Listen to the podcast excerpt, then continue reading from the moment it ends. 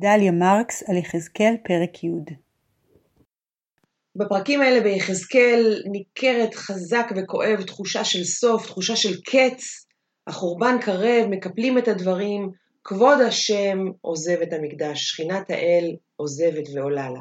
ויצא כבוד אדוני מעל מפתן הבית, ויעמוד על הכרובים, וישאו הכרובים את כנפיהם, וירומו מן הארץ לעיני, לעיני בצאתם, והאופנים לעומתם. ויעמוד פתח שער בית אדוני הקדמוני, וכבוד אלוהי ישראל עליהם מלמעלה. נתחיל בשלהי ימי הבית הראשון. נעבור לתיאור מרגש מתקופת הבית השני, ונקנח בשיר בן זמננו. התיאור הזה של העזיבה ההדרגתית החל עוד לפני הפרק שלנו וימשיך גם בפרק הבא. התהליכיות הזאת שמתוארת בו, וגם בעוד מקומות בתנ"ך, עומדת בבסיס של דרשה באמת קורעת לב, שנמסרת מפיו של רבי יוחנן, והיא מתארת את מסעות השכינה, תחנה אחר תחנה, מצאתה ממקומה, מן הכפורת, ועל עליית כבוד האל והתרחקותו. ואני מקריאה כאן מתוך מסכת ראש השנה בתלמוד הבבלי, דף ל"א עמוד א'. ומעניין לראות שהגמרא משווה בין עשרת המסעות האלה של השכינה וההתרחקות שלה לעשרה מסעות שעשתה הסנהדרין, אבל אנחנו נקרא היום את, על עשרת המסעות של השכינה. עשר מסעות נשאה שכינה, מקראי, מכפורת לכרוב, ומכרוב לכרוב, ומכרוב למפתן, וממפתן לחצר, ומחצר למזבח, וממזבח לגג, ומגג לחומה, ומחומה לעיר, ומעיר להר, ומהר למדבר, וממדבר עלתה וישבה במקומה, שנאמר אלך אשובה על מקומי. עכשיו לכל אחד מהמסעות האלה, כל אחד מעשרת המסעות שמתוארים כאן, מובאת אסמכתה מפסוק מקראי, ושלוש מן האסמכתאות האלה לקוחות מן הפרקים שלנו. הראשונה, מהמסע מכרוב למפתן, לקוח מהפרק של אתמול, וכבוד אלוהי ישראל נעלה מעל הכרוב אשר היה עליו אל מפתן הבית.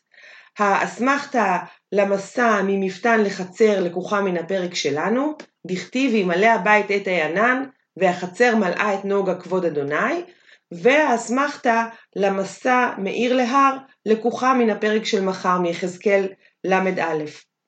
והתיאור הזה של ההכנות המדוקדקות לחורבן, סגירת העניינים, סגירת הדלתות והיציאה, מזכירים לי טקסט אחר, אף הוא באמת מחמיר לב ומרגש מאוד, ומזכיר לי את מה שנאמר בחזון ברוך א', או האפוקליפסה של ברוך, זה אחד מן הספרים החיצוניים לתנ"ך, הוא עצמו נכתב בימי בית שני, הוא השתמר בסורית ובארמית, ואני אקריא עכשיו מתוך מהדורה של אברהם כהנא, התרגום שלו, אבל הוא מיוחס לדמות שפעלה בסוף, בשלהי ימי הבית הראשון, לצידו של ירמיהו, הנביא החורבן המובהק ביותר, ואני מדברת על ברוך, ברוך בן אריה, הסופר של ירמיהו.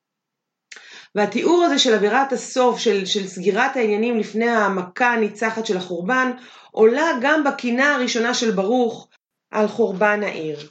והקינה מתחילה בתיאור של המצור על ירושלים. מלאך נשלח אל קודש הקודשים כדי להציל את כלי המקדש היקרים והקדושים. המלאך קובר את הכלים באדמה, ואז הוא שומע קול שמכריז שהאל עזב את העיר, ממש כמו ביחזקאל. ומתואר כאן שירמיהו וברוך, הסופר שלו, קוראים את הבגדים שלהם.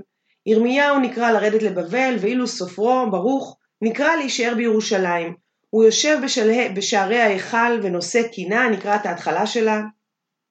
אשרי האיש אשר לא נולד, או אשר נולד וימות, ואנחנו החיים, אוי לנו הרואים בצרת ציון, ואשר הגיע אל ירושלים. ואז הוא ממשיך ופונה לקבוצות שונות באוכלוסייה, ואומר למשל, העיקרים, אל עוד תזרעו, ואת אדמה, למה תתני יבולך? יצרי בחיקך את מגד תנובתך, ואת גפן, למה תוסיפי תת ינך? ועוד לא יקריבו ממנו בציון, וגם ביקורי התבואה לא יבואו. ואתם השמיים, את עלכם כלאו, ואל תפתחו אוצרות מטר. ושמש, כן, הוא פונה כאן לכל כוחות הטבע, גם את תחביאי אור קרנייך, ואתה ירח כבה רב אורך, כי למה יזרח עוד אור, ואור ציון חשך? ואז הוא אומר, אתם חתנים, אל תתחתנו, ואתם כלות, אל תעלדו את, אה, את, את תכשיטיכם, ואתם נשים אל תתפללו אל בנים, כי במקרה הזה כי שמוח תשמחנה העקרות, ותגלנה חשוכות הבנים, ואימות הבנים נוגות תהיינה, ולמה תלדנה בעצב? למען קבור בהנחות. באמת התיאור של בעצם עם חורבן המקדש חרב הכל. ואז הוא פונה אל הכהנים. והוא פונה אל הכהנים בשפה קצת אחרת, וזה דבר שהוא די, די מרשים בעיניי. ואתם הכהנים קחו מפתחות המקדש, וזרקתם אותם השמיימה, ונתתום לאדוני, ואמרתם שמור אתה את ביתך, כי אנחנו שב שמרנו. אנחנו הכהנים לא מילאנו את תפקידנו נכונה, ולכן אנחנו אפשרנו לדברים הנוראים האלה לקרות, והנה קרה כאן החורבן. אבל בהמשך, וכאן אני חושבת שיש כאן משהו שהוא באמת לא כל כך צפוי, ברוך פונה אל, אל הבתולות, ואתן הבתולות ההורגות. אל מי הוא פונה? הוא פונה לנערות הצעירות שעבדו בבית המקדש והרגו את הפרוכת של בית המקדש. הנערות האלה הצעירות שהיה להן תפקיד כל כך מיוחד, ואנחנו שומעים בספרות חז"ל שהם גם ממש קיבלו את משכורתן מלשכת המקדש, והוא אומר להם כך, ואתן הבתולות ההורגות, בוץ ומשי עם זהב אופיר, מהר נא קח נא הכל, וישלחתן אל תוך האש, והיא תביאם אל עושם. ולהבה תשלחם אל יוצרם, ואל ישלטו בהם אויבים. תשמידו את, את, ה, את, ה, את העבודה שלכם, תזרקו אותה לאש כדי שהיא לא תגיע לידי האויבים, ותשימו לב שבעוד שהכוהנים זוכים לגינוי על כך שהם היו שומרי שווא, הנערות ההורגות לא זוכות לגינוי, אלא ההפך, יש אליהם פנייה שאני חושבת נחמרת ומאוד מאוד עדינה. אני אוסיף בשולי הדברים שהמדרש הזה על עשר המסעות שעשתה השכינה, שמבוסס על הפרקים שלנו ביחזקאל בין היתר, זכה לעיבוד מודרני. בעצם אולי זה מין מדרש על המדרש.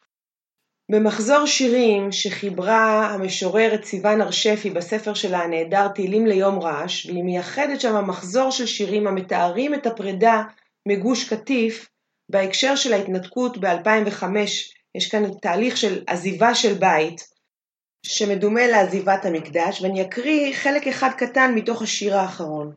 כיצד אסגור את ביתי? בנעילה? בתפילה? בבקשת מחילה? או אשאיר השער פתוח ואומר, הרי אתה מותר לכל אדם, ואנעל רק שערי דמעות. עד כאן שירה היפה של סיוון הרשפי, שמראה עד כמה שהאישי יכול להיות כללי, ועד כמה שהלאומי והכללי יכול להיות גם אישי. ובעניין אחר, במחזור הקריאה השני של 929, אנחנו עומדים ועומדות היום בערב יום השואה. אשרינו שזכינו לחזור לארצנו, אשרינו שזכינו להקים מדינה, ומי ייתן שלעולם לא נצטרך לעזוב אותה, מי ייתן שהשכינה לעולם לא תעזוב את הבית הזה שהקמנו כאן במדינת ישראל, ואין הדבר תלוי אלא בנו.